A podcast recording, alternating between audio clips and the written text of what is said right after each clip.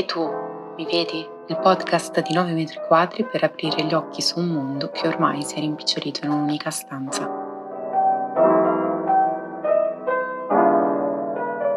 Ho sempre avuto problemi rispetto a quello che la gente può pensare di me. Il giudizio degli altri è una delle cose che mi frena maggiormente. Ho paura del confronto degli altri. È un lavoro un po' stressante, non sempre si riesce a ottenere l'approvazione. Faccio fatica a non paragonarmi. In ogni cosa che faccio, dico, penso. E quando non ce la si fa, il problema lo si va a ricercare in me stessa. Mi trovo sempre abbastanza in ansia da prestazione. Venivano da me e dovevano commentare la mia persona. Poi vedi le altre ragazze magari con bei corpi, bei vestiti, ti chiedi perché tu no. Deve andare tutto bene, essere simpatica, bella, carina. Perché tu non sei bella come loro. Ci dicono da sempre che non siamo quello che gli altri vedono, eppure abbiamo sempre il fiato sul collo.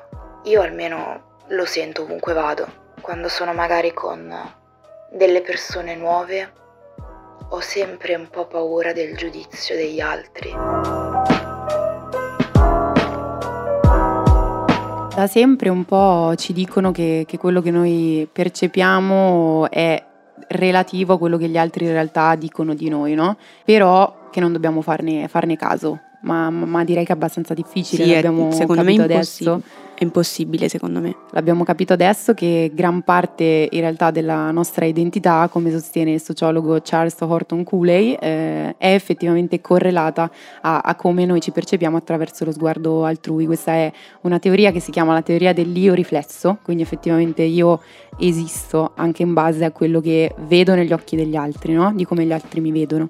E se effettivamente questo gap tra quello che io sono e quello che gli altri vedono è abbastanza elevato, la nostra pressione di riuscire a mantenere quel livello aumenta esatto, tanto. Io non so se questa cosa tu l'hai mai vissuta. Io sì, tantissimo, ad esempio, cioè io veramente quando mi comporto nei luoghi, ad esempio soprattutto nei contesti sociali, penso sempre effettivamente a quello che la gente sta pensando in quel momento di me, e questo mi genera molta ansia, perché spesso il mio pensiero poi è negativo. Anche questo è un pensiero molto naturale, collegato al primo episodio che abbiamo fatto di E tu, mi vedi?, del progetto di 9 metri quadri, collegato al mondo degli Hikikomori. Stiamo entrando sempre di più passo passo all'interno della mente di questo fenomeno, quello che dicevamo appunto, che lo sguardo altrui definisce un po' il nostro status, no? E la nostra autostima che ne deriva. È come se le convinzioni che noi abbiamo su noi stessi e su come gli altri ci vedono determinano effettivamente un nostro benessere psicologico,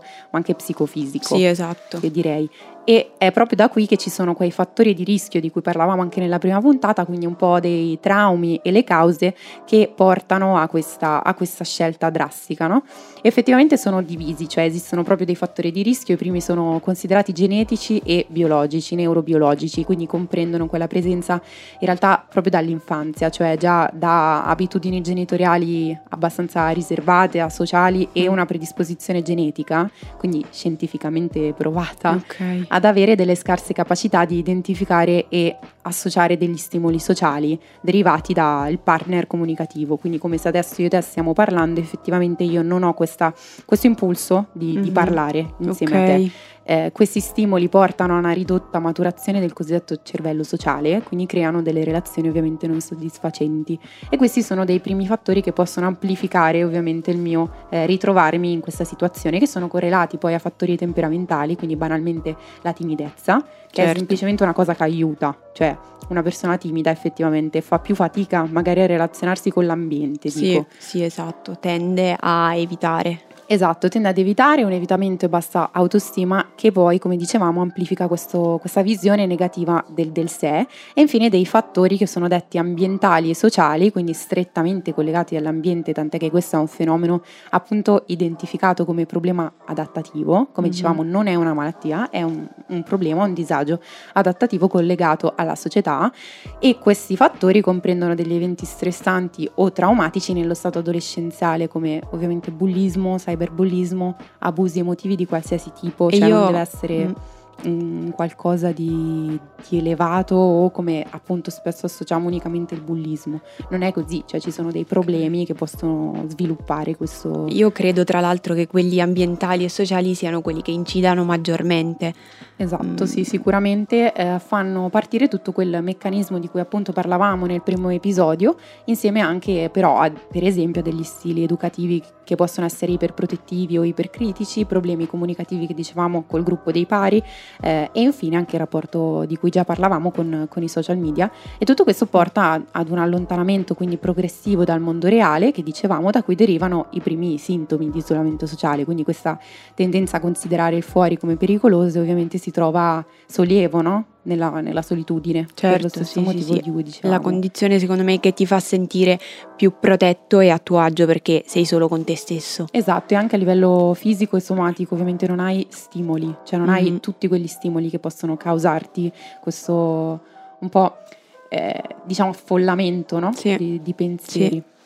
Tanto che, come dicevamo, questa viene definita una sindrome adattativa all'ambiente circostante, quindi scaturisce tutto dal nostro rapporto con la società, che in parte quindi può averne, da tutto il ragionamento logico che abbiamo fatto, un po' di responsabilità. Secondo me tante. Esatto, ma proprio per come è strutturata, per le logiche su cui si costruisce. Infatti gli stessi soggetti che sono effettivamente stati riconosciuti come hikikomori sono consapevoli, no, della responsabilità che la società ha nei confronti del loro status. Non mancano ovviamente di autocritica. Porto alcuni dati appunto per entrare ancora meglio, per capire in prima persona, cioè per me hikikomori i miei genitori sono i meno colpevoli, in realtà, che uno potrebbe pensare l'opposto. Infatti, cioè normalmente si tende sempre ad incolpare, soprattutto in quella fase di crescita che è l'adolescenza, comunque l'età, la gioventù, voglio dire. Esatto, invece loro sono molto consapevoli, per esempio vengono considerati i meno colpevoli con il 47% per dire.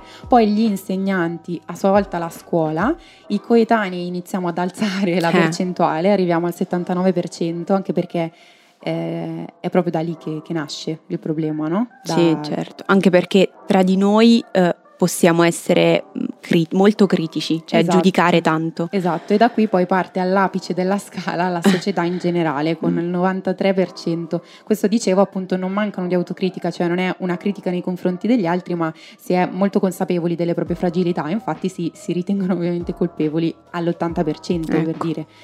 Sicuramente c'è anche un rancore in tutto ciò che è fuori e che c'era prima, tant'è che poi questo rapporto col fuori, con la società, con quello che gli altri pensano di noi rimane, anche perché una volta che una persona si rende conto, è diventata hikikomori e tutto quello che ne consegue, la società se ne dimentica. Infatti secondo me questo è il problema, cioè è come se cancellassero completamente queste persone. E appunto non è solo la società, ma io immagino anche i coetanei. Esatto. Magari i genitori no, perché nella maggior parte dei casi sono nello stesso ambiente, ma un compagno di scuola cancella completamente questa persona. In realtà io, nel mio nascondermi, chiedo un po' anche di essere visto. Esatto. Cioè, sicuramente l'aspettativa, ma perché tutti viviamo di aspettative, potrebbe essere proprio il contrario. E da qui, da questa dimenticanza, nascono in realtà le due reazioni principali collegate a questo fenomeno, quindi lo stigma, quindi la nascita di stereotipi derivati in realtà dalla disinformazione, e dall'altra parte l'oblio, quindi proprio l'annullamento totale. Tutti e due in realtà sono derivati anche da come si tratta, quindi nel primo caso per esempio il veicolare di falsi titoli di giornale, anche di testate importanti, ovviamente non le nominerò, ma basta cercare su internet, ce ne sono tantissime, ma proprio tante, che li dipingono come fannulloni, soggetti pigri, incompetenti e addirittura spesso violenti, che non è così, non è assolutamente così. È proprio la mancanza di definizioni, di dati ufficiali e questo oblio che causa anche lo stigma in sé, opinioni comuni sbagliate che tendono a banalizzare questo dolore, che poi basta pensare, come abbiamo fatto nella prima puntata, come stiamo facendo adesso, che lo proviamo tutti. Sì, esatto. È un dolore che proviamo tutti, una reazione naturale. E delle frasi molto forti che vengono dette, che in primis ho sentito, assolutamente non dovrebbero essere detti, no? Tirare fuori calci in culo esiste, viene detto, e direi che non è il caso. Dall'altro lato c'è quello che dicevi tu prima, no? Tu dicevi i compagni che se ne dimenticano. Sì, secondo me veramente appunto cancellano queste persone, e come dicevi tu sicuramente deriva da una cattiva informazione, perché io immagino un compagno che, sentendo delle voci su questo compagno di classe che non viene più a scuola perché è violento, non lo cerchi più, da esatto. quel momento se ne allontana completamente. Questo perché in realtà, anche pensando a te stessa, no? A noi stessi, a voi stessi che state ascoltando, in qualsiasi ambiente, no? Un po' esterno alla nostra intimità, all'intimità del nostro individuo, di noi stessi, da quello scolastico, soprattutto nell'ambiente scolastico, noi risultiamo gestibili da soli, sì. E nessuno dovrebbe, perché dovrebbero interessarsi, no? A noi. Peccato che potrebbe essere, come dicevamo, effettivamente chiunque di noi. La scuola, tra l'altro, è uno dei luoghi, come dicevamo, più colpevoli, comunque più responsabili, proprio perché è un posto dove dovrebbe essere educata questa visione, esatto. Cioè non causare paura, repulsione, sfiducia, delusione, che poi porta a tutti quei fattori ambientali, perché è un ambiente che, se vissuto in maniera problematica, certo, mi influisce secondo me anche poi sul resto della vita. Cioè secondo me non esagero quando dico che tante cose vissute nel periodo scolastico, soprattutto perché si è piccoli, poi le si porta avanti per sempre. Esatto, cioè, sono comunque degli eventi che caratterizzano una modellazione dell'identità della persona, esatto. E pensiamo che dal bullismo, ripeto, che è la parte più facile da pensare, cioè secondo i dati ISTAT, quindi comunque parliamo di dati importanti relativi al 2020, oltre il 50%, quindi praticamente più della metà della generazione Z in Italia riferisce di aver subito nei 12 mesi, quindi nell'anno precedente, offese o violenza che ripetute portano episodi di esclusione, mancata tutela ovviamente da parte anche delle figure importanti che dovrebbero essere quelle che ci proteggono. Certo, e da partire dagli insegnanti. Esatto, e da lì derivano il numero di abbandoni scolastici che per il Sole 24 Ore sarebbe il 13,1% rispetto a quello che abbiamo detto appunto dei precedenti, di cui il 10% è diventato Hikikomori. Quindi comunque stiamo parlando di misure grandi. Esatto, sì, e il pensare che tutto questo comincia in un luogo come la scuola, che dovrebbe essere un luogo che di fatto ti protegge, fa veramente male, perché poi rinunciare alla scuola per bullismo, per comunque questi episodi così brutti, è veramente grave. E nessuno mi chiedeva mai come stessi, ci sono dei valori di vita falsi, un criterio tra virgolette della normalità, cioè già che si parli della normalità, queste sono tutte parole di Hikikomori reclusi in una stanza da tempo, che dicono: parlavo solo con 3 persone, gli altri o mi ignoravano o ridevano di me. Quindi è naturale, secondo me, che poi possa venire una reazione di un certo tipo, soprattutto se non hai delle basi solide. Sì, assolutamente, anche secondo me, perché diventa a lungo andare pesante. Cioè andare a scuola e parlare con 3 persone o essere continuamente deriso è veramente difficile da gestire. Per questo diciamo che l'Hikikomori riguarda un fenomeno in realtà molto più elevato, cioè l'isolamento non inizia tra le mura di casa, inizia in questi ambienti, lo proviamo tutti, e tra l'altro poi nel momento in cui ci si reclude, l'unico contatto con il mondo, visto che stiamo parlando dell'esterno, è effettivamente il web, che normalmente è anche associato ovviamente alla dipendenza da internet, ma ci tengo a riferire che Hikikomori e dipendenza dal web sono 2 fenomeni molto diversi, perché anzi soltanto nel 10% dei casi, secondo Tamaki Saito, i ritirati sociali hanno sviluppato una dipendenza. Normalmente è un aiuto per mantenere, esatto, le passioni, sì, perché ovviamente mantenere delle passioni è l'unica cosa che fa andare avanti, fa andare fuori, secondo me, fa andare fuori, e questa comunicazione anche con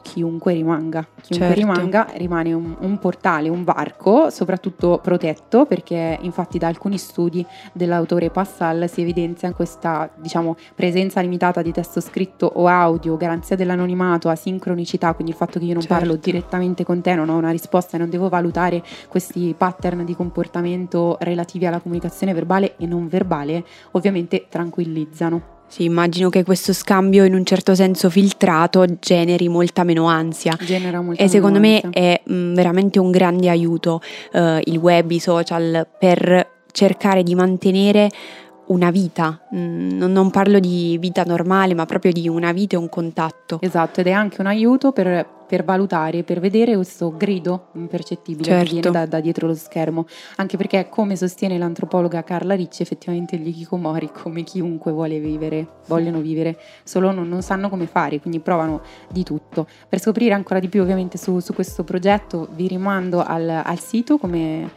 il primo episodio come tutti gli episodi, quindi all'esperienza in realtà virtuale a tappe con i 4 video immersivi a 360 gradi all'interno del nostro sito, il profilo Instagram e YouTube e tutti gli eventi correlati. Grazie per aver ascoltato questo podcast. 9m² vi aspetta ogni lunedì su Spotify.